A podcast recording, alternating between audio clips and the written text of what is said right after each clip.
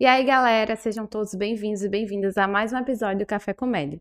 No episódio de hoje, nós continua continuaremos com a parceria com o médico residente, só que mudamos um pouquinho os temas do nosso episódio. Antes a gente estava falando um pouco sobre as residências e especialidades médicas, e hoje a gente vai falar um pouco, que é um tema também que é muito, é muito importante e também muito atual, que é a revalidação do diploma médico. E vamos, para isso, nós temos uma convidada, doutora Sueli Cruz, que vai nos ajudar a falar um pouquinho sobre essa questão da revalidação. Muito obrigada, doutora, Obrigado por aceitar convite. o nosso convite é, para gravar esse tema aí, que é um tema tão atual, né? Tão importante. E antes de qualquer coisa, sigam a gente aqui, tanto no canal do YouTube quanto nas nossas redes sociais. Sigam o Café Comédia, arroba Café Comédia. Sigam o Eu Médico Residente e também já deixem a sua curtida nesse vídeo, beleza? E compartilhe com seus amigos. Para esse episódio, hoje teremos eu, Eduarda Mello e Raíssa Mello. Nós okay. estaremos aqui uhum. entrevistando a doutora Sueli. Mas vamos começar do começo. Antes disso, eu vou falar um pouquinho sobre o currículo dela. Ela foi formada em medicina pela Universidade Privada Del Valle, na Bolívia.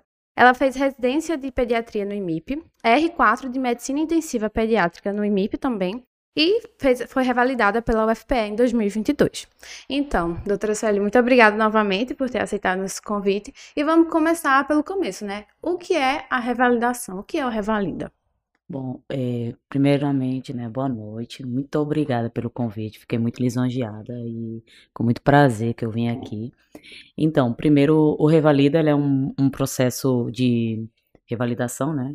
Como o nome já diz, é, dos diplomas médicos eh, conseguidos, né, ou os diplomas médicos do exterior, vamos me corrigir.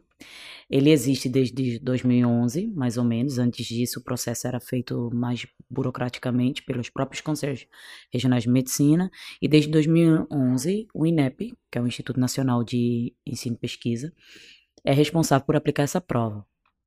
Então, ela é basicamente um processo de, de revalidação ou de acreditação do teu diploma médico conseguido fora do, do Brasil, aqui para você exercer dentro do país. Então funciona como um processo seletivo, de quem você é, atingir uma nota tal ou Isso. tantas questões você consegue Isso. a revalidação. Isso. E como é essa prova? É uma prova de quantas questões? Você pode fazer qualquer pessoa que é, tenha feito a, a faculdade em qualquer outro país faz ou tem alguma especificação? Não, não. Qualquer, qualquer país. Você desde que seja fora do, do Brasil, você precisa fazer. É um requisito imprescindível para você exercer aqui no país. Né? E a prova em si, ela é, na realidade, são duas grandes etapas que acaba se no final das contas acaba sendo quatro etapas, né? A primeira fase é a gente é, é chamada de prova teórica. Essa prova teórica ela é aplicada num final de semana, né, no domingo ou no sábado. Na realidade, ela tem duas fases. Na, no, de manhã são 100 questões eh, de múltipla escolha e à tarde são 5 questões discursivas. Abrange todas as áreas da medicina. Você aprovando nessa fase, apenas aprovando nessa fase, você pode eh, participar da segunda fase. A segunda fase, ela novamente é no final de semana e, de novo, são duas etapas. No sábado você faz eh, cinco, cinco simulações de casos clínicos e no domingo mais cinco. No total são dez. E só depois dessa, de você ter aprovado essa segunda fase, aí sim você é considerado revalidado no, no Brasil. E aí começa uma parte burocrática que já é uma fase mais de papelada, de faculdade, de CRM e tudo mais. Sueli, é, acho que para os observadores, né, para os que é muito detalhista, deve ter percebido algum sotaque diferente na sua. Eu não tenho sotaque. Os meus colegas de residência sabem, eu não gosto de. Eu não Ah, não, vou... Ela não tem sotaque, já não, não, não existe sotaque nenhum. Mas, assim, conta um pouco sobre a tua história. Como é que tu veio parar aqui no Brasil com essa revalidação? Como, e teu processo, processo, de revalidação? Como, como foi? foi tudo isso? É importante mesmo essa parte, porque alguns colegas que devem estar nesse processo, ou alguém que não conhece muito bem esse processo, a minha história é diferente da maioria que que, que tá nessa luta, né?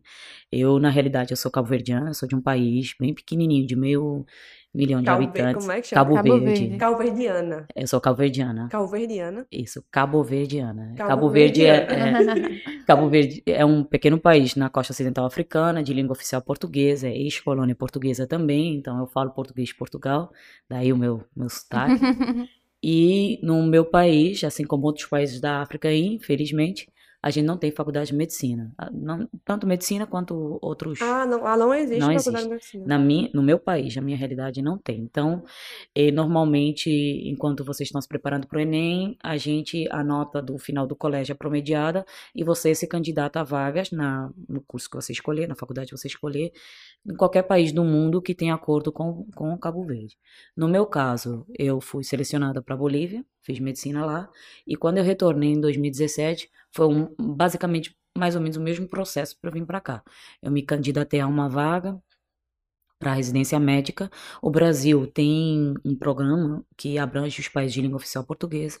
Aí foi nesse nesse programa que eu vim. Acabei primeiro fui selecionada na realidade para Fortaleza, mas pelas conjecturas do universo acabei vindo para o IMIP e eu fiz a residência médica, eh, residência pediatria e, e a de UTI também pelo mesmo caminho. Então, meu, foi assim que eu decidi Então, para fazer a residência não precisa da, do processo precisa, de revalidação? Precisa. precisa. Quando você é um país, você é, você é oriundo de um país de língua oficial portuguesa, existe é, esse programa que é a parte. Na realidade, é, nem sequer as vagas são iguais às de vocês.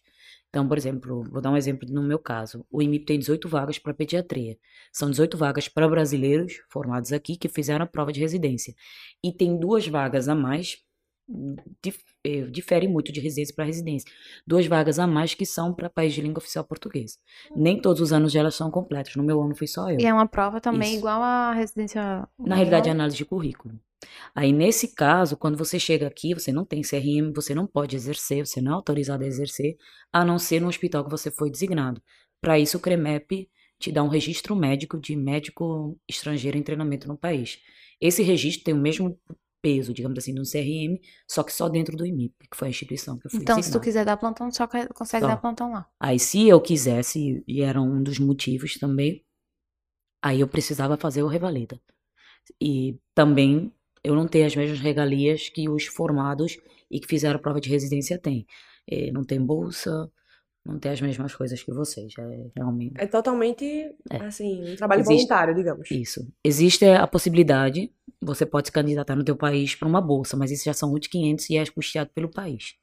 Mas aí demora um pouco mais. Então, a grande maioria dos que vêm para cá De língua portuguesa, de língua oficial portuguesa, e, pelo menos dos que eu conheço, se chama ProEnc o programa, você é você é incluído né, nessa nesse grupo, né? Você tem um registro médico que ele tem a validade pelo tempo que eu tiver na residência. Fora, eu preciso realmente fazer o processo de revalidação. E outras pessoas que, que tiverem esse intuito, que tiverem essa ideia, vão ter que fazer o revalida, fazer a prova de residência e entrar para a residência. Aí é outro Entendi. caminho. Aí tu foi fazendo a residência para a Preparar preparação para o revalida. E por que a Bolívia? Porque, na realidade, é uma roleta russa no meu país. Eu poderia ter feito odonto em BH, eu poderia ter feito físio no Ceará, ou, assim, você é sorteado. Ou medicina na Bolívia. Aí você escolhe, o país te designa. E a- o teu promédio, você já é de 0 a 5, né? De A gente- acordo com Isso, tua com nota, a nota. na- no teu ensino médio. Exato. Quem se postulou para medicina no Brasil foram preenchendo as vagas, preenchendo as vagas, e no meu promédio eu já não consegui entrar. Então eu fiquei para odonto. Eu não queria odonto, fiquei esperando. Aí quando saiu para medicina na Bolívia, tipo, assim como eu fui para Bolívia, tem colegas que se formaram na China, na, em Portugal, na Espanha, Estados Unidos. Em é, medicina. medicina, e Tchecoslováquia e em outros cursos também. Então já é uma coisa muito da, da própria história do meu país. Isso é bem comum. Uhum, A gente- Essa. É uma- formação no exterior. Isso, é muito comum. É, Historicamente, meu pai, por exemplo, se formou na antiga União Soviética. Então é uma coisa que já vem há muito tempo. Então, só para o pessoal não se confundir um pouquinho, para fazer residência aqui no Brasil, geralmente, sem ser de língua, país de língua portuguesa, vamos supor, eu já sou brasileira, vou fazer medicina na Bolívia, Bolívia e volto. Uhum. Para eu, pra eu fazer essa residência, eu preciso passar pelo processo de Isso. revalidação e só depois entrar na residência, não é isso? E aí exercer minha profissão também eh, no Brasil livremente depois da revalidação. Exatamente. Se você é formado no exterior, seja brasileiro ou não, você quer fazer residência aqui, se você não está incluído nesses critérios desse programa, você precisa fazer o Revalida, prestar a prova como qualquer outro formado no Brasil, e aí sim fazer sua residência. Entendi. E aí o processo de revalidação aqui no Brasil, agora vamos afunilando um pouquinho, né, o nosso Tema. nosso tema de hoje. É como tu já desse já um, um grande Spoiler. explanação de como seria, mas existe só uma prova? Quantas provas são? Tem tipo um ano, uma vez por ano ou é Não, não. semestral? Ah, Então, até, até antes de 2021, né? Uhum. Eu tô dizendo antes porque 2020 não teve, 2019 não teve, depois eu vou explicar essa história. Até antes dessa edição de 2021, a prova era anual. Só que até pela demanda, faz muito sentido eh, e era imperativo já que a prova fosse duas vezes ao ano. Já tinha sido decidido por lei, mas por algum motivo Isso pelo governo, né? isso, isso. A prova, assim, ela foi instituída para ser duas vezes ao ano, mas ela nunca foi feita. E também teve sempre muitos problemas com prazos, né? Mas nunca tinha sido visto eh, um problema tão grande como o que teve em 2017. 2017 foi a primeira vez que eu prestei a prova. Eh, a prova teve muitos erros, tanto em- na elaboração quanto na correção. Eh, quando denúncias também de fraude, teve muitos problemas que atrasaram esse processo. Então, os meus colegas que aprovaram em 2017 só receberam o CRM, por exemplo, em 2019. Eu já Eita. estava no Brasil. Então, 2017 não teve prova. E aí, tu ficasse fazendo o quê nesse hiato? Não, eu estava em Cabo Verde, entretanto, eu não estava aqui. Aham. Mas os meus colegas que estavam aqui, Ficaram, Ficaram sem conseguir nada. exercer. de 2017 até 2021. Foi mesmo. Exato. E aí, e, e eu sempre conversava, assim, quando eu comentava com os. ah, De 2017 até 2021. 2021 não teve nenhuma edição. Por quê? Aí a gente vai marcar o INEP aqui, porque realmente ninguém sabe. Arroba É, INEP. por favor, Por responda aí. favor, a gente é muito influente, né? É, Com a gente não teve nenhum feedback, não teve nenhuma resposta, e era pedido, e, e quando eu falo a gente, eu tô falando todo o grupo, mas eu sempre falo, e a primeira vez que eu falei sobre esse assunto com os meninos do Eu Médico Residente, eu falei essa frase, eu sempre falo isso. Pra mim, o Revalida foi uma escolha. Eu escolhi, escolhi o país de vocês, escolhi viver aqui, é uma escolha minha. Mas para os brasileiros formados fora é um direito. E esse direito foi atropelado por três anos e tanto, e sem resposta. Não tinha um motivo plausível. Não foi nem o Covid?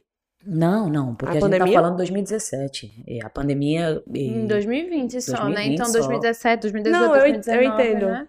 Entendo, entendo que existiu realmente desde antes da pandemia. E vou me Mas tu não corrigir, acha que até a dois, pandemia, não. a pandemia teve dif- dificuldade Não, esse processo de volta, de Não. O, a e até vou me corrigir, até 2020 não teve prova nenhuma. 2020 teve a primeira fase, depois veio a pandemia e atrapalhou. Fato. Isso é fato. Mas já quando começou a pandemia, a gente já tinha três anos de atraso. Então a pandemia não era um motivo, Ah, entendeu? entendi, entendi. A gente já tinha três anos de atraso. Três anos de atraso e de silêncio por parte das instituições. Mas enfim, essa prova ela é para ser duas vezes ao ano, mas nunca tinha sido feita. Agora, de 2020 para cá, sim, vai ser duas vezes ao ano. Sai um edital, a gente não tem um mês em específico que nem vocês têm, depende muito do cronograma do, do INEP. Nesse edital saem todas as regras, tudo, É, a data, os requisitos, e saem as datas para você se inscrever. É tudo feito pelo portal do INEP. Então você vai ter que fazer um login para você se acom- acompanhar. Aí essa prova, a primeira fase ela custa eh, 330 reais e a segunda fase ela custa o valor da bolsa do residente. Por que dessa equivalência a gente não sabe, mas foi instituído pelo último eh, o governo em curso agora que esse valor é fixo, o valor do residente, da bolsa do residente. Então quando tiver ajustes na bolsa de vocês vai ter na nossa também. A minha eu paguei 3.330 reais, mas já foi ajustada. Então os meus colegas já vão ter que pagar os 4.100 e pouco, né? Que vai ser agora prova. para a prova, para a segunda fase. E a primeira fase é 10% desse valor, então vai E você 400 paga uma prova que você não sabe nem se vai passar. Não, é, não tem, é desse jeito mesmo. Você não tem nenhum tipo de compensação nem nada. E se vale a crítica, é uma prova que você paga e não vê onde é que você está pagando, sabe? E a primeira fase, é, é, você recebe uma, um caderno de provas, você recebe um cartão, você vê uma certa estrutura que justifique 300 reais. Na segunda fase, não tem nada que justifique os 3 mil. E a prova, ela é filmada, então a, é, a primeira fase não, né? Mas a segunda fase ela é filmada.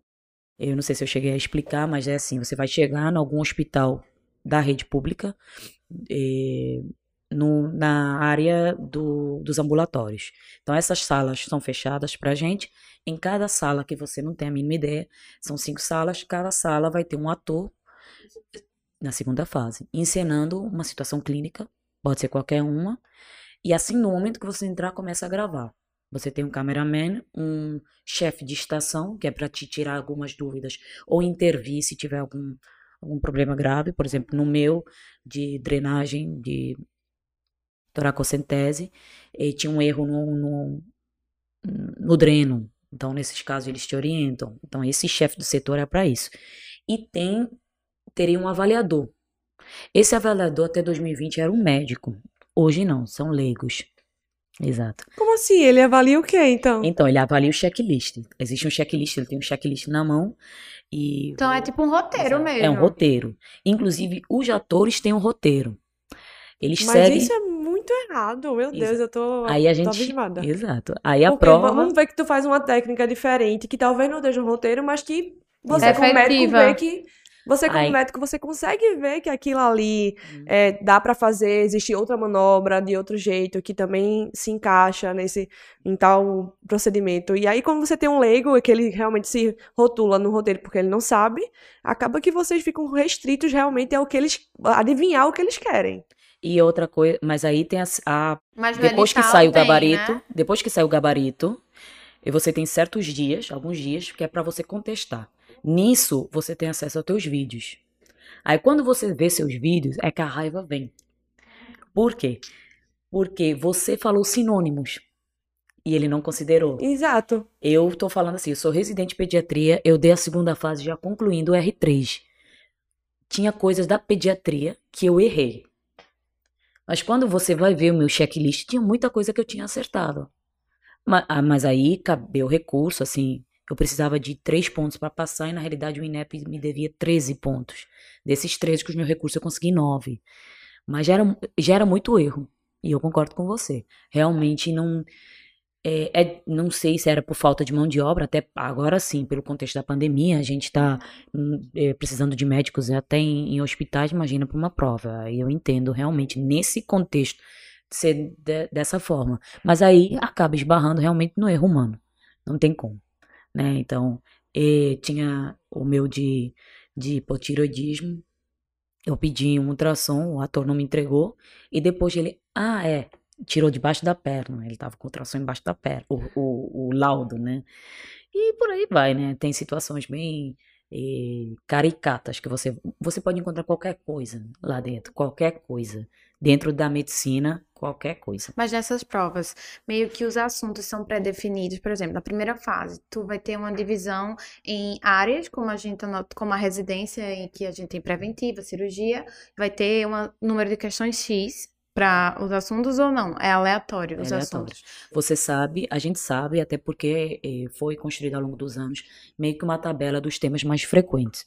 Mas você não, não tem como você saber que temas. Mas vai abordar as cinco áreas, isso é fato. Isso você sabe. As perguntas discursivas também, essas cinco que eu falei da primeira fase, elas também tendem a ser uma de cada área. Mas também, eh, pelo menos até hoje, o INEP seguiu esse padrão. Uma de cada área. E na, na prática, a mesma coisa. Cada estação você vai passar por duas estações da mesma área. No primeiro dia, uma de cirurgia, tá, tá, tá, tá, tá, tá, no segundo dia, não, cirurgia, medicina interna. Mas o tema que vai estar ali você não sabe. Pode ser qualquer um. Inclusive, eles não têm um- uma base de temas. Tem temas, por exemplo, que a gente não esperava que caísse e caiu, tá? Mas geralmente o que é que cai mais nas provas? Então não existe um edital, Existe um edital, mas no edital Mas diz assim, edital com- os temas das cinco áreas principais de medicina. É assim que é o edital. Então aí você vai Abrangente demais, né? Pode cair literalmente tudo tudo, e tudo. tudo mesmo, mas é tudo. mesmo.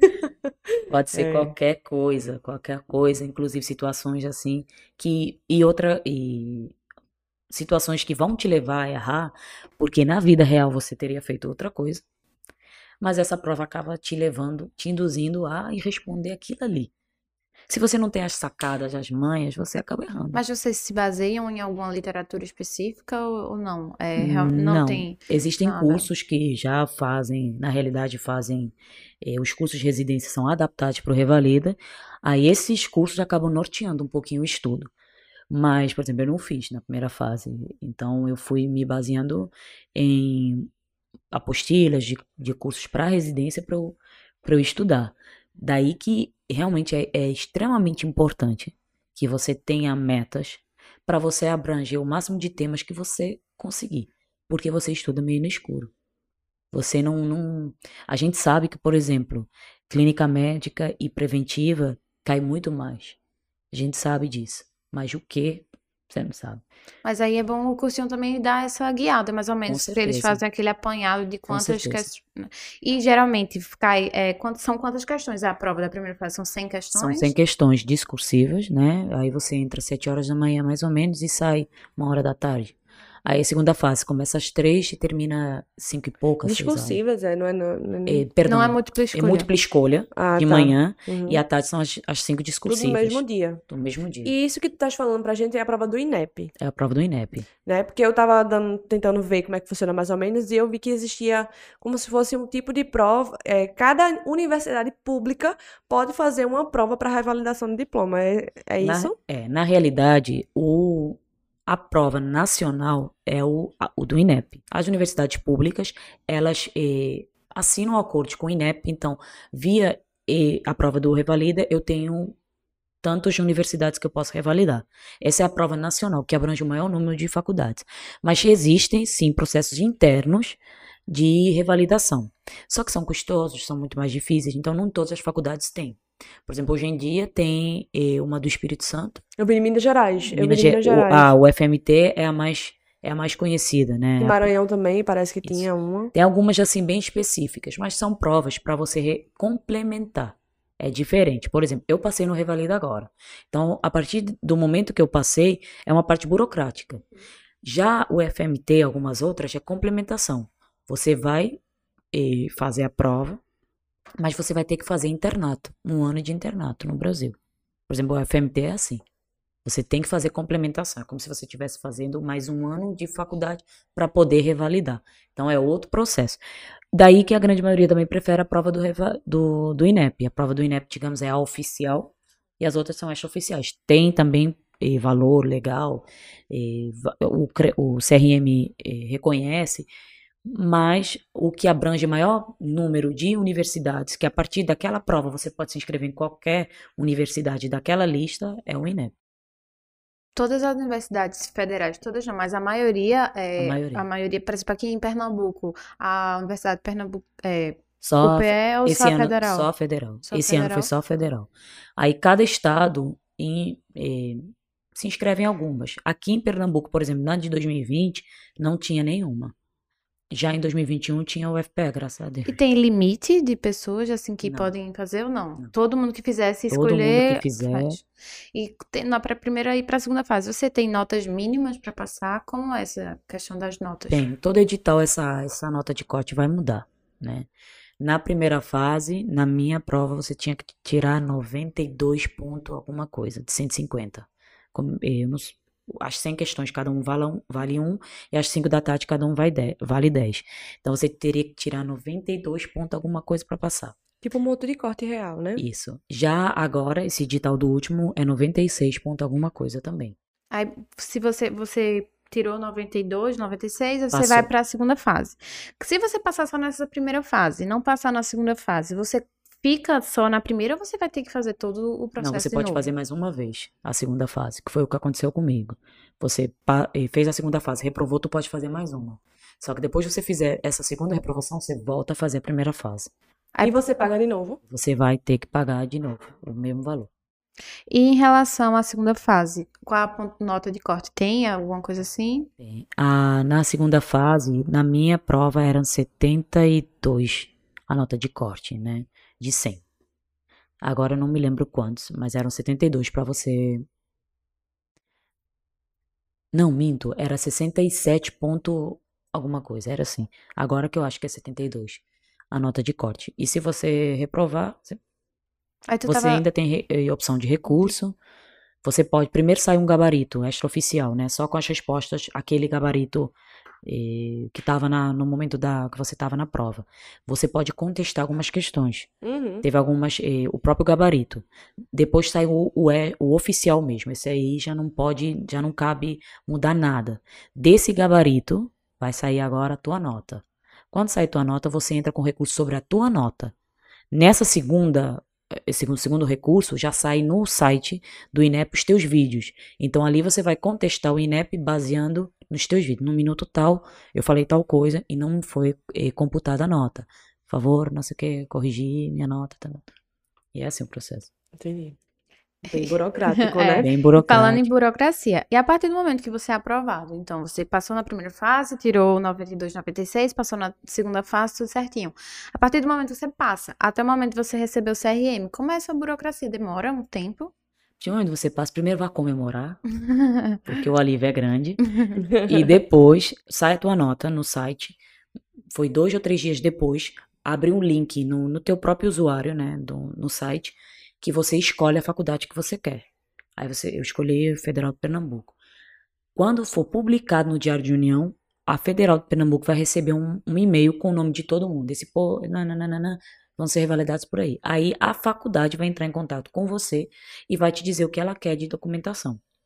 Aí, no caso, eh, a grande maioria só pede o diploma mesmo. Esse diploma tem que ter os carimbos do país de origem, né? Do Ministério dos Negócios Estrangeiros do país de origem e da embaixada de vocês no país de origem também. Tem que ter a documentação. Mas isso é meio que. to- isso é universal. Quando você sai com um documento de um país, ele tem que ter a validação desse país, que aquele carimbo ali existe, que aquela instituição existe. Então, isso aí é Entendi. meio que Uhum. meio padronizado. Protocolado mesmo. Aí, quando a faculdade entrar em contato com você, vai ser por e-mail, ela vai dizer a hora, o dia e a documentação que você tem que entrar e você tem que levar. Você leva a documentação e eles já agendam com você o dia de você buscar o teu diploma revalidado. Esse diploma revalidado tanto é, pode ser só um selo no teu diploma original, como, como foi o nosso caso, um documento à parte, onde diz que você está revalidado, tá, tá, tá, e onde está a tua documentação. Depois disso, quando você receber aquele, aquela documentação, você vai no CRM. Aí o CRM também é por agendamento e eles te falam as documentações, tem no próprio site ah, o que você precisa, valores e tudo mais. Demora muito tempo? Demora, demora. Eu tô revalidada desde fevereiro. E tu ainda não tem o teu CRM? Por quê? Você- eu consegui me inscrever agora no CRM. Você é inscrita no CRM, não acabou ali. O CRM manda um e-mail para a tua universidade perguntando se realmente aquela documentação tá toda ok. A tua Universidade da Bolívia? Da Bolívia. E eu tô há oito dias, mais ou menos, que eu dei entrada no meu CRM e ainda o e-mail não foi. Só depois que a faculdade da Bolívia responder e falar que a documentação tá ok, que o CRM emite o meu CRM. Só que mesmo assim ele ainda não chega na minha mão diretamente. O jurídico do CRM ainda tem uma parte burocrática e tudo mais. Então eu tô contando com isso só em julho mesmo. Só em julho. É, só em E desde julho. fevereiro que tá desaprovada. Tô aprovado. Nesse processo todo de aguardar, eh, a gente também topou com a pandemia, que atrasou muita coisa. E não tem nenhum, tipo assim, registro provisório pra você poder trabalhar, nada.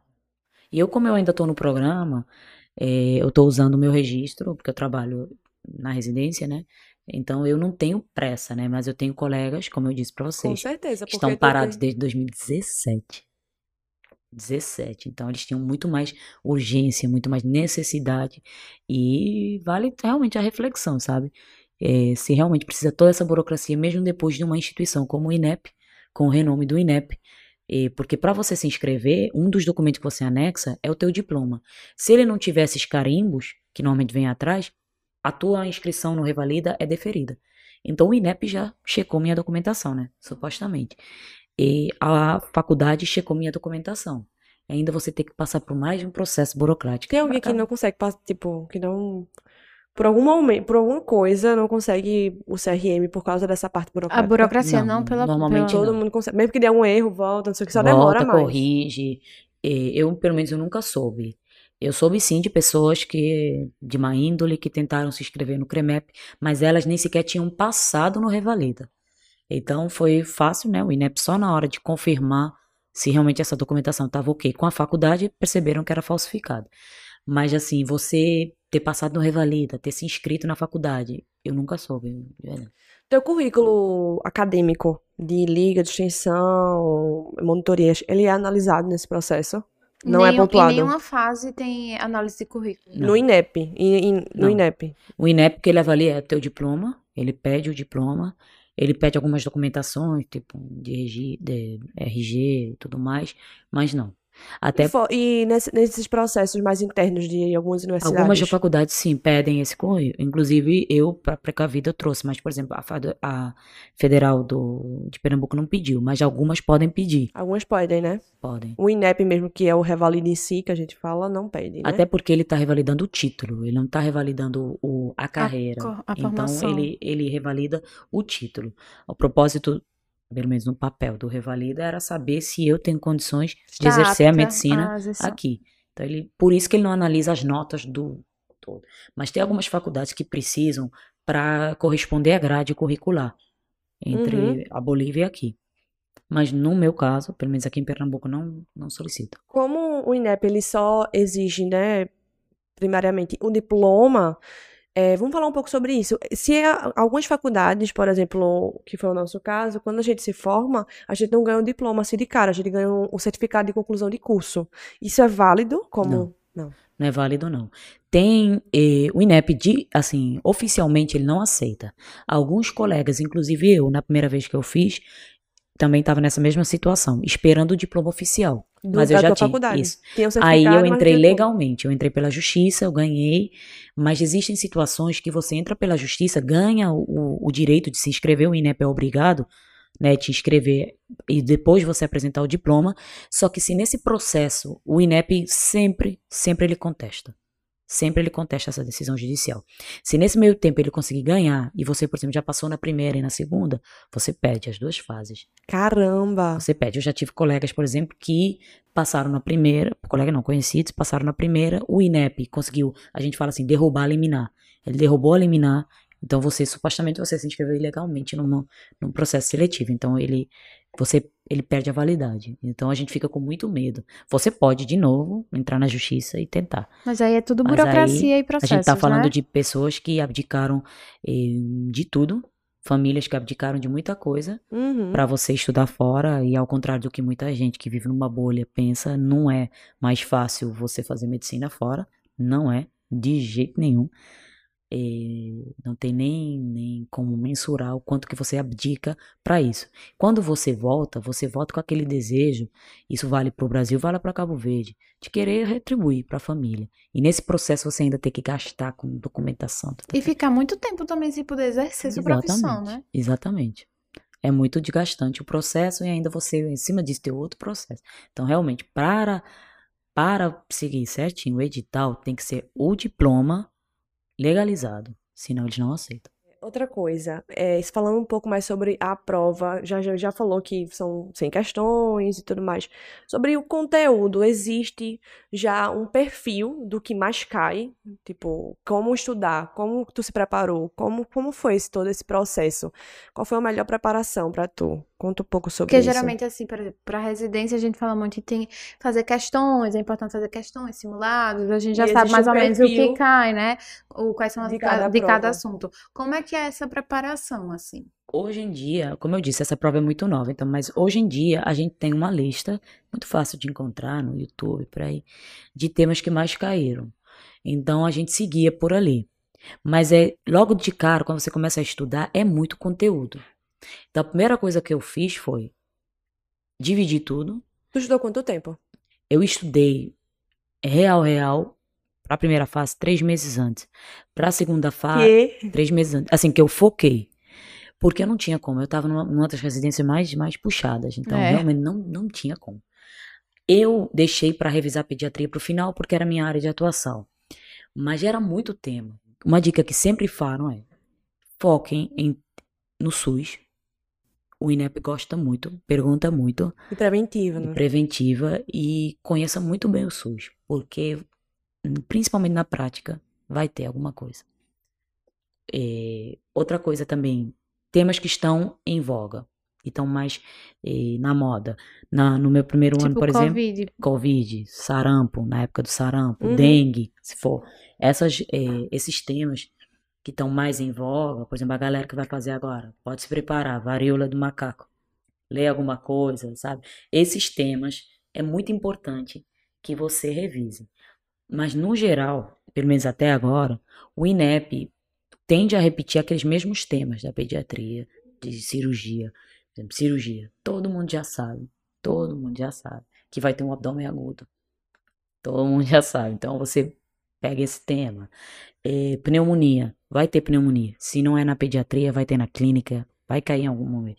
Então tem alguns temas que a gente já sabe e esses, essa lista de temas pelo menos te norteia. E acaba que você segmenta Uhum. muito mais. Tenha essa lista assim, no lugar que você consiga ver. Porque é muito importante você ver teu avanço. Isso te dá uma coisa. E para você saber eh, que temas você pode ir juntando, né? Para você falar e reduzir. Uhum. E outra coisa que me ajudou muito foram aulas. Tem temas que, principalmente isso que são procedimentos, que era muito melhor vídeos. Então eu, eu tinha muito pouco tempo e muito, muito tema. Então eu fui focando em coisas que eu sabia que, o INE que, eu, que eu vi nas outras provas. Resolver questão é extremamente importante. E os, os três meses que tu focou então foi só Foi resolvendo questão. Vídeo e questão, vídeo e questão. vida e questão. Eu, eu, eu lia uma que outra coisa, assim, apostila, mas naquele momento eu já não tinha tempo para eu Aham. ir ler, resumir, não dava. Eu já tinha, obviamente, feito alguns resumos de antes, então eu ia focando, assim, eh, critérios diagnósticos, eh, tratamento, apresentação clínica, eh, realmente, sintomatologia. Tá, pneumonia, por exemplo. O que eu comecei a fazer? Pneumonia no adulto. Como é que ela pode se apresentar? Eles podem me dar uma pneumonia complicada, podem me dar uma pneumonia não complicada. Eles podem me dar uma pneumonia de comunidade, ou eles podem me dar uma pneumonia atípica.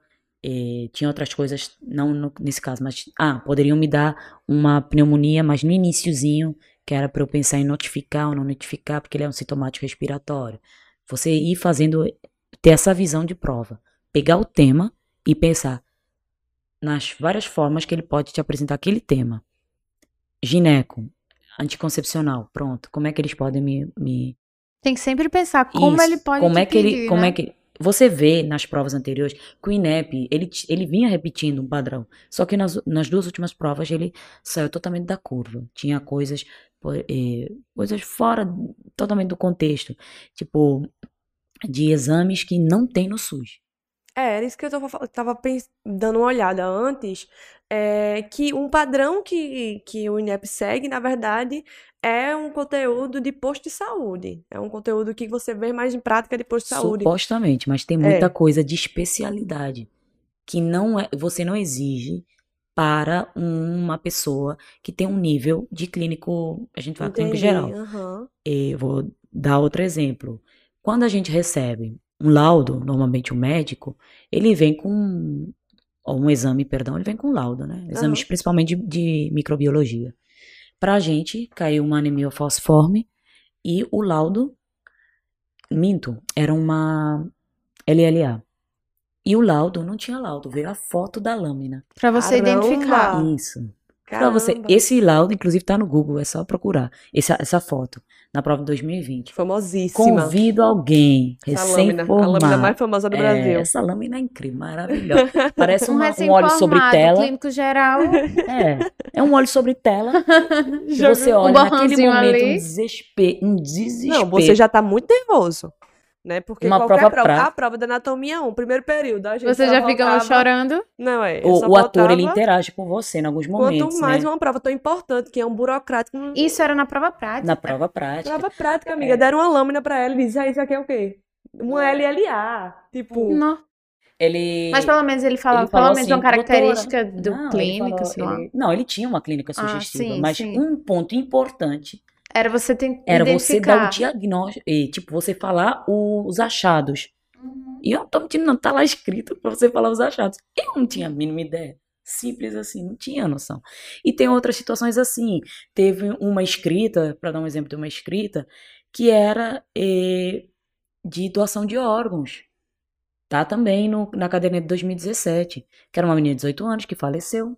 E não sei o que, que ela sempre verbalizava que queria ser doadora de órgãos e não tinha deixado escrito. Mas não era só a parte legal. Não. Era pra você, um do- uma das, dos incisos, era pra você falar a cadeia. Tipo, uma vez a família autorizada, a cadeia. Como é que você capta meu órgão? Deus. Tá lá. Então é isso, essa discrepância entre o que realmente essa prova deveria avaliar e o que ela avalia é que não tem sentido. É que não cabe na cabeça de ninguém. Sabe? Então você acaba reprovando nessa prova. Então, é uma prova, não é não, nem tão difícil, mas é uma é prova, assim, mais é, assim. complicada. Ela, ela, tem, ela tem é, uma, uma malícia na, na formulação das questões. Por quê? E você, você, se você perguntasse para qualquer médico, qual, a maioria pelo menos ia dizer, nessa questão específica, ia dizer não. E como ela não deixou escrito, não está legalmente escrito, não sei o quê, a, é, a decisão é da família. Mas eles sabiam que a grande maioria ia responder certo.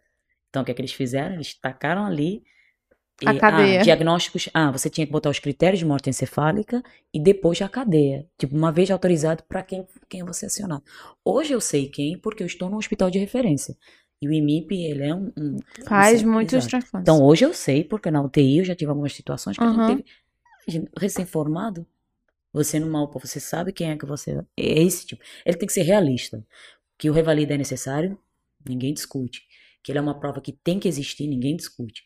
Mas já talvez a, a formulação dela não esteja tão justa. Uma, uma, dúvida minha é, porque lá vocês recebem uma informação que é, vocês, no caso no, no, na Bolívia, por exemplo, a parte do SUS, vocês vão ter que pegar do zero? Do zero. Do zero. E eu estou, assim, do... Na Bolívia existe um sistema único de saúde não tão organizado e não tão amplo quanto aqui. E em Cabo Verde não tem. Então eu fui aprender o SUS do zero. Ainda tô aprendendo, né? Porque. Não, tu tá aprendendo é, e a gente também. É, é um eterno aprendizado. Preventivo, assim, todo, mundo, todo dia é. é um aprendizado novo. Mas você aprende do zero. Sim. O, o, o SUS. Existem algumas apostilhas, a galera foi ao longo dos anos, tem alguns materiais já compilados. É muito fácil de encontrar em perfis desse tema e tal. Hum, e algumas coisas têm que ser atualizadas, obviamente. Mas, principalmente do SUS, tem que pegar as cadernetas do Ministério e sentar e ler. Não tem como.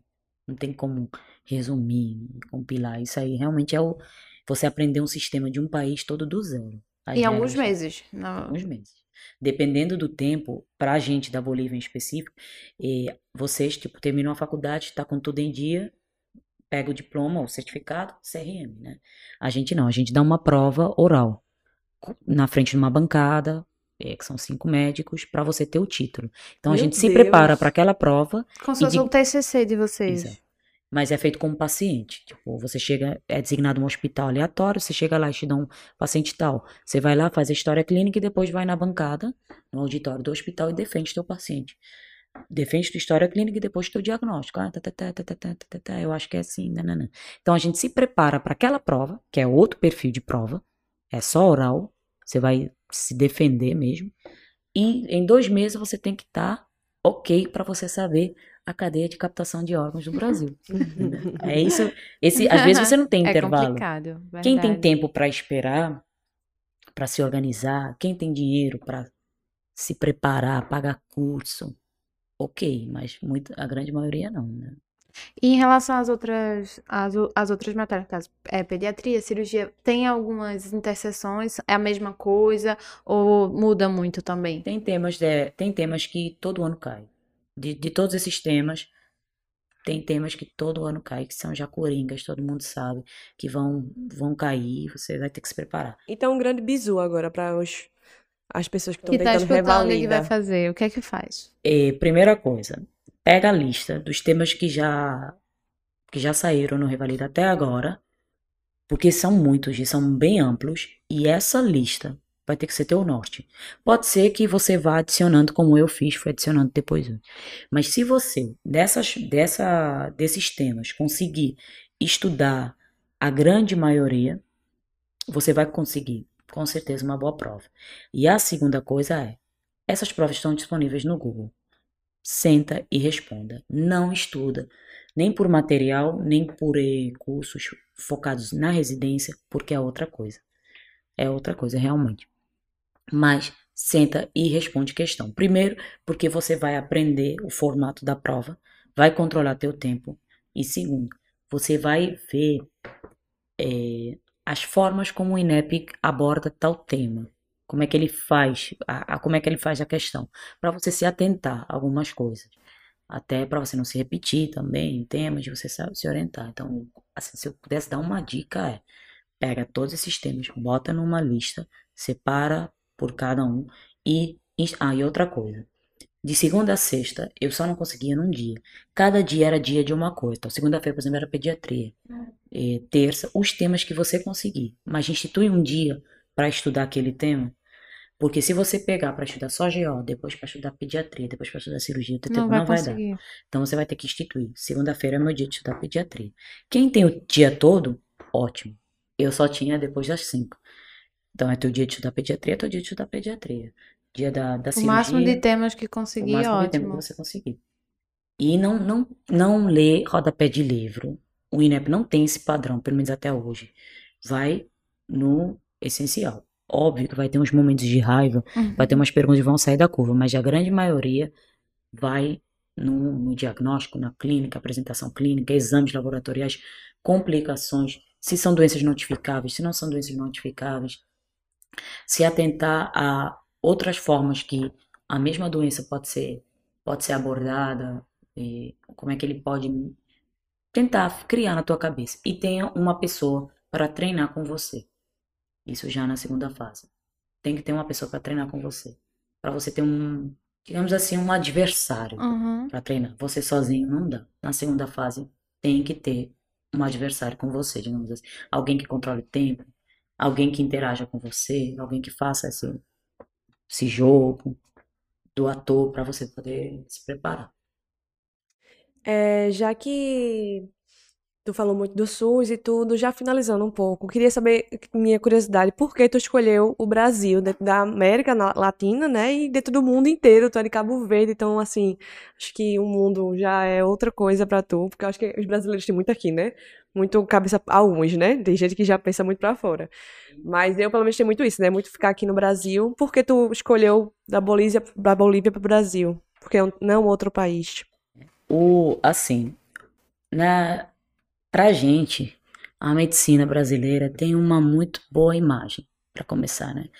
Os grandes profissionais que a gente tem exercendo hoje no meu país foram formados aqui, não só na medicina, eh, em outras áreas Pra também. gente, tu fala o pessoal do casa, de De Cabo Cabo Verde, Verde. estou falando Uhum. de Cabo Verde.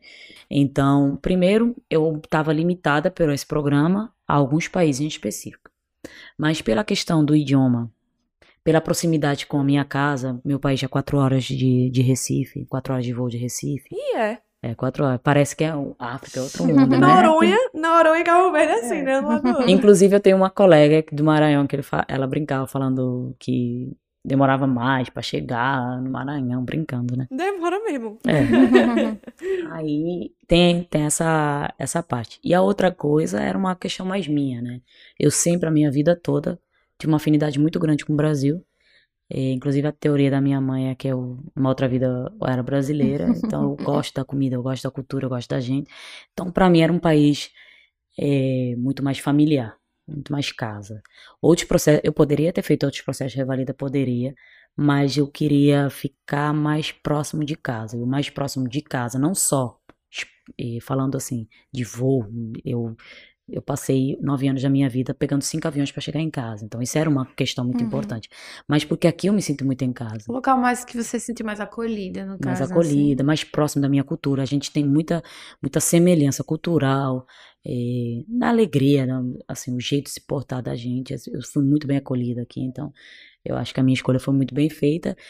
Recife em específico Sim, foi Deus porque que. Recife, porque na verdade, né? Então, Meu país, na- Pernambuco, também, além do Brasil, agora.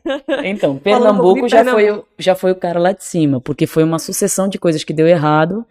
E Porque era a- pra ser, tá vendo? Era, era pra ser, era pra ser, era pra ser o meu grupo de residência, era pra ser o IMIP, era pra ser assim. Então, realmente foi uma coincidência, uma sucessão de coincidências não muito boas já ao início, que acabou que eu fui pro IMIP. E eu não me arrependo de nada, eu teria feito o mesmo trajeto, eu teria feito. E até falando do Revalida, eh, porque eu não falei inicialmente, mas eu sou é, e eu falo com muito orgulho, eu reprovei duas vezes na primeira fase, eu reprovei na- nas duas vezes na segunda fase, mas o meu orgulho foi porque eu, graças a Deus, eu consegui ver onde que eu falhei na primeira e onde eu falhei na segunda. Então, é, eu teria feito o mesmo processo, mesmo ten- sabendo que eu ia reprovar, eu teria tentado. É, cresci muito nesse processo de tentar conciliar a residência com revalida. Então, acabou que a, a decisão do cara lá de cima foi muito Uhum. mais assertiva do que a minha. Nordeste é bem melhor, né? É o melhor. Ah, e um pequeno grande detalhe que eu tinha, eu tinha feito um acordo com Deus, né? Que eu queria, eu não queria GO, me desculpem. Era não ser GO, porque pode ser, eu poderia ter saído para qualquer um, Uhum. tá? não necessariamente o que eu queria. Eu não queria GO, eu queria um avião de distância da minha mãe e um país que tivesse praia. Então, Pronto, perfeito. ele acertou. Tudo num lugar só. Ainda gente bonita, gente legal. Exato, comida boa, tem farofa. Ah, Que querendo- farofa. Um detalhe importante, tem farofa. E tu ainda caiu numa residência, querendo ou não, incrível, né? O IMIP, maravilhosa. Que é referência, é que bem referência, acolhida. exatamente. e que já tem uma história com o meu país. Então, eles já formaram muita, muita gente, muita gente boa, né? Então, eles já sabem, eles acolhem muito bem, eles sabem lidar muito bem com essa parte, porque você tem um residente de fora, tem algumas Uhum. nuances, algumas coisas. Eles tiveram muita paciência comigo em ensinar, porque muita coisa eles tiveram me ensinar do zero. Então, os meus doutorandos da época até brincavam que eu era um, um doutoranda plus, uma R0, porque realmente eu estava aprendendo junto com eles. Eu tive que aprender o sistema todo do zero. E eu tive paciência dos meus preceptores, eh, a compreensão dos meus colegas, aquela proximidade. Fala, tá tudo bem, tu conseguiu casa, vocês já sabem onde ir no supermercado, até essas pequenas coisas, sabe? Vocês foram ah, muito acolhedores até nesse sentido. Ai, que bom. Fico tão feliz. Não é? Sinta-se É, orgulhoso mesmo, vocês É, sabem sou receber. Muito, é, sou muito orgulhosa da, da gente. Outra coisa, por que tu não voltou pra Cabo Verde, assim? Tu, tu chegou a mencionar isso? Por que não voltasse, já que, que tu queria tanto essa proximidade com tua casa, por que não no teu próprio país? É, eu ainda vou voltar, não vou Ah. voltar agora. É mais a formação pediátrica, né? Eu, eu, num momento, não sei até eu me formar, mas num momento eu sou a única médica calvediana se formando em medicina intensiva pediátrica. Então eu não tenho ainda um mercado de trabalho. Ai, meu Hum. Deus do céu, que chique, amiga. Ela é a única Todo médica mundo tem essa reação. verdiana que é intensiva pra minha gente. É um Até Não é pouca coisa não, É. viu? É um É. peso. Literalmente referência. Caramba. Não, então, exato. Mas aí você ser referência você ser a única demanda uma certa Aham. carga de responsabilidade. No momento, não é igual vocês, a gente, o nosso sistema, ele encaminha os pacientes mais graves, que necessitam de algum tipo de assistência mais específica, a gente transfere, assim como outros hospitais transferem para o IMIP, a gente transfere para Lisboa, para Portugal. Então, hoje em dia, eu não tenho um mercado de trabalho para eu trabalhar lá, né? Não tenho, com perdão da redundância, eu não tenho uma UTI, eu não tenho a estrutura que eu tenho aqui para eu crescer. Então, como eu sei que quando eu voltar, se Deus quiser, eu vou ter um ou dois colegas de trabalho no máximo, da área em específico, eu vou ter que ser o apoio de gente que não tem experiência. Então, que lugar melhor para eu aprender do que no IMIP, sabe? Numa UTI de referência, onde eu tenho uma carga de paciente, pacientes gravíssimos, pacientes que provavelmente eu não vou ver de novo na vida. Então, tem essa parte, né, do meu crescimento profissional. E porque eu, eu queria sair daqui com o máximo de conhecimentos que eu pudesse para eu mudar a realidade de lá. Você mudar uma realidade não é só com vontade, né? Tem que ter uma carga acadêmica, as costas bem quentes, uma bagagem para eu conseguir mudar alguma coisa. Se algum Certeza. dia eu conseguir, né? Vai conseguir. Aí vai, você já tá Já conseguindo. mudou, né? Você já, Já é tá a primeira, conseguindo. então já Amém, é uma coisa. amém. Já tá Deus quiser. conseguindo. Agora, acho que finalizando É. mesmo, como é agora, depois do processo de revalidação, depois que tu conseguiu ser revalidada no Brasil, como é o mercado de trabalho pra... Existe um certo assim receio em, é, desses profissionais, de- das instituições contratarem ou como é isso? Conta pra gente. Então, depois que você revalidar, não existe diferença nenhuma, legal, profissional, né? Com nenhum revalidar, nenhum formado do Brasil. Então, a mesma coisa, né? Ir pra luta, procurar Consegue plantão, igual, sim, mesma igual. coisinha. A questão, eu não sei, e isso eh, eu vou agora, né, me inserir no mercado, vou saber, eu não sei depois, né, anos, você já inserido no, no hospital trabalhando.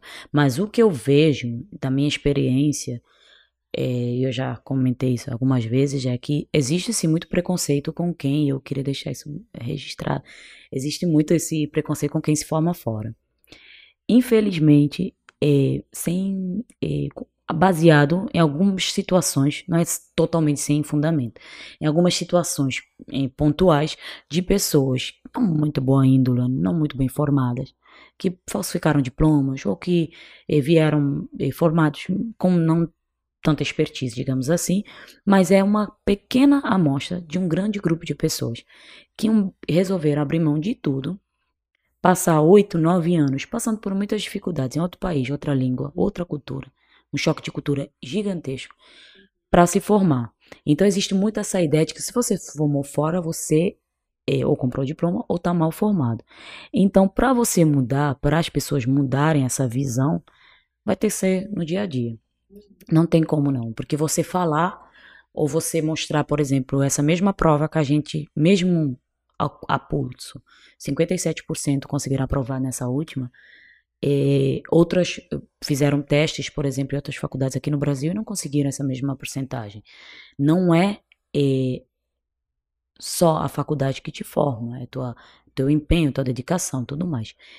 E a, o Revalida está aí para comprovar. Então, se eu não passei no Revalida, é, tem outros fatores realmente que, que influenciam, é outra, outra conversa. Mas você, a partir do momento que você se forma em medicina, você é e deve mentalizar isso. É muito importante para o processo de, de se preparar para a prova que você é médico.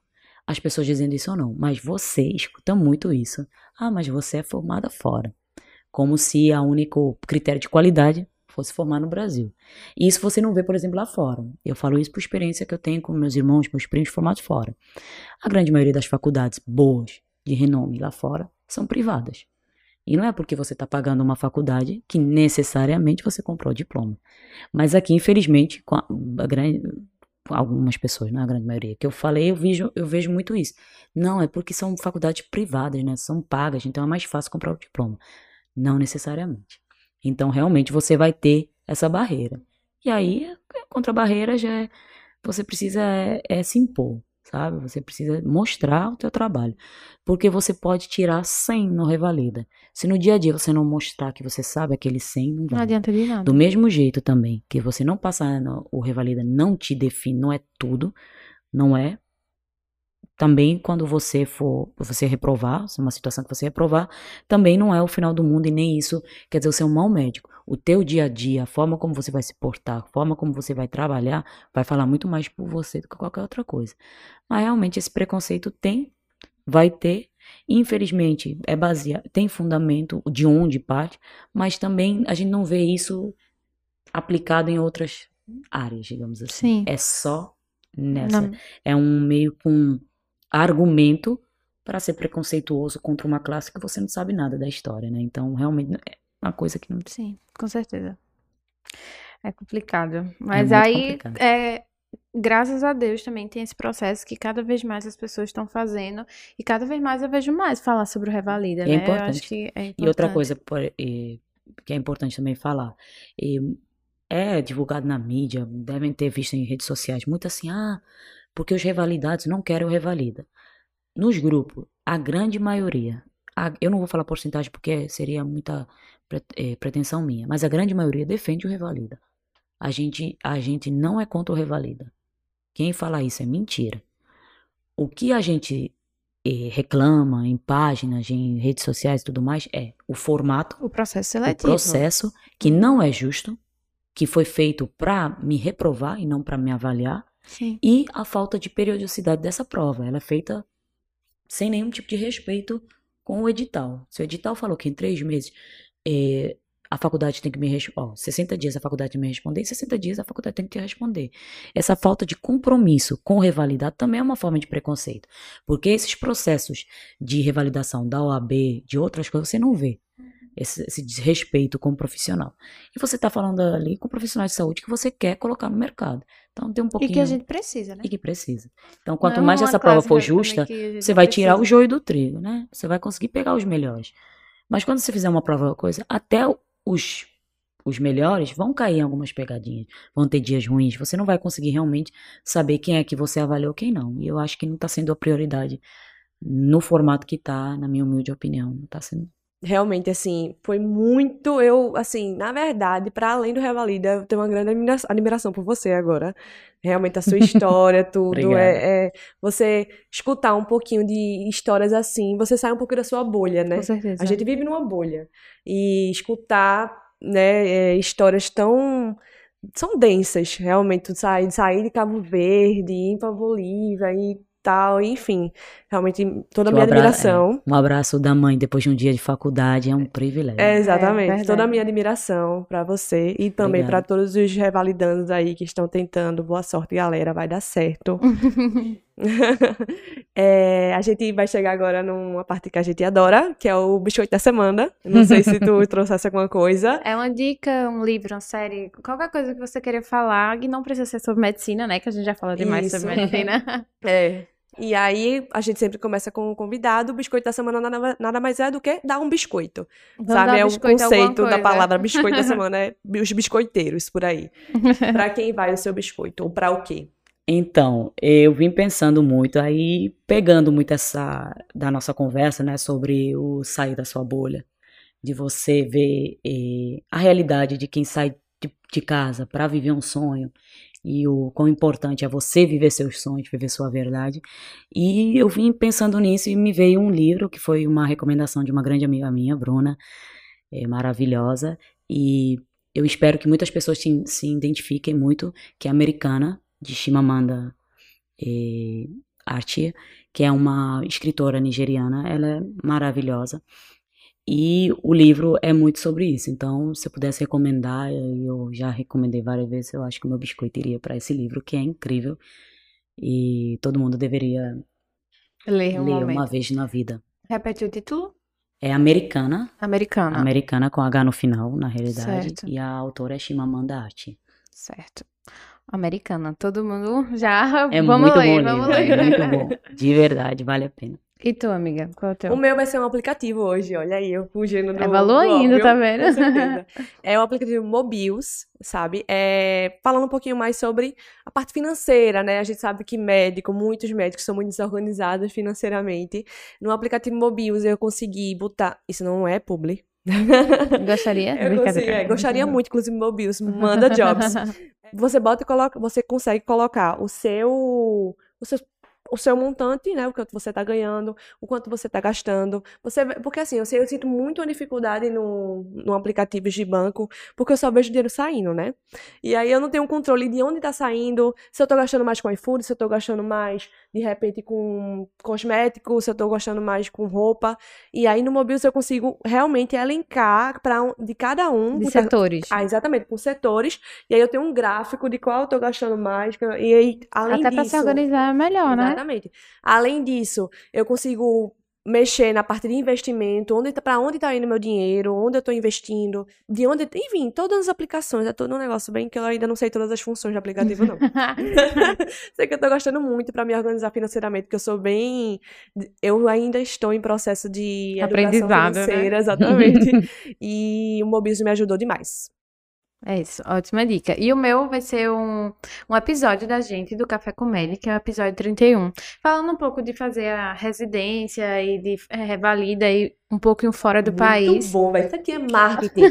Bianca, como é? Meu nome Boca Rosa chora. Isso aqui é marketing. A gente dá o próprio biscoito pra gente mesmo. Pois é. Aí, amiga, vai, dá teu nome. É, mas vocês que têm interesse, e até vocês que depois revalidarem seu diploma em fazer é, a residência nos Estados Unidos, a gente gravou um episódio sobre a residência, é, estágio nos Estados Unidos, e com a- uma colega da gente, que também é médica, Ana Carolina Aninha, e ela fala um pouco como é esse processo seletivo também, como é, é, a quantidade de questões, que tem curso, que não é, porque muita gente tem essa vontade de. é, no caso, trabalhar em outros países. Ah, não quero no Brasil, não quero fazer residência no Brasil. Tem gente que quer na Austrália, nos Estados Unidos, e a gente grava um pouco sobre os Estados Unidos. Então, é o episódio 31. Tem no Spotify, tem no Deezer, todas esses, essas plataformas de Todas as podcast. plataformas digitais. E é isso. O meu biscoito. Pra gente mesmo. pra gente mesmo. Capitão não, Óbvia. exi- é, não existe mais gente biscoiteira do que o próprio Café Comédia. Bom, Foi isso, né? O episódio. Estamos chegando ao fim do nosso episódio. A gente queria agradecer demais, demais. Foi incrível. Acho que abre a, cabeça da gente, que também aprendeu um pouco mais sobre o processo de o Revalida. E também acho que vai ajudar muita gente que tá nesse processo, que quer saber como é. E muito obrigada. Foi uma honra esse episódio, gravar esse episódio, né? Não. pelo convite. Fiquei muito feliz. onde a gente pode se encontrar nas redes sociais? Então, Ah, É. ela é low profile, gente. Low profile. Deixa só o zap pra consulta É, aqui. é, Não, se for tosse, espirro, por favor, não. Não, meu Insta, se precisarem tirar alguma dúvida, alguma coisa assim pontual, realmente, é, é arroba sucleida. Eu estou à disposição para tirar dúvidas se, sobre esse processo. Eu sei que é bem complicado e é uma coisa fora da curva. Então, estou aí disponível. Muito obrigado pelo convite. Obrigado, meu médico residente. Eu adorei falar sobre esse tema e eu falaria quantas vezes for necessário. Porque quanto mais pessoas falarem, é melhor até para melhorar o processo, então. É isso. Feliz e honrada de estar Ah, aqui com obrigada. vocês. Espero que vocês tenham gostado, pessoal, do nosso episódio, tirado todas as dúvidas. Caso vocês não tenham tirado também dúvida, a gente pode abrir uma caixinha de pergunta e também Vou comentar aqui embaixo. Isso, né? comentar no, no- ou nos comentários, que a gente pode ter, posteriormente perguntar até para a pessoa ali e ela tira com a gente essas dúvidas, tá certo? Lembrem de seguir os nossos canais, tanto o Café com Médico quanto o Médico Residente. Curtam esse vídeo, que é muito importante para deixar que esse con- conteúdo é relevante. Sigam a gente nos canais, também no podcast, a gente tá também no Spotify, tanto o Médico Residente quanto o Café com Médico. E é isso. É, se vocês quiserem outros temas também, assim, diferentes, porque a- o primeiro episódio que a gente tá gravando diferente, ela- que não é de, sobre residência, é sobre Revalida. Então, se vocês também quiserem temas diferentes, também deixem aqui nos comentários que a gente vai tentar se organizar e trazer convidados tão interessantes quanto Sueli. Obrigada. Sugiram temas. Sugiram. É, É isso. isso. Valeu. Valeu. Tchau.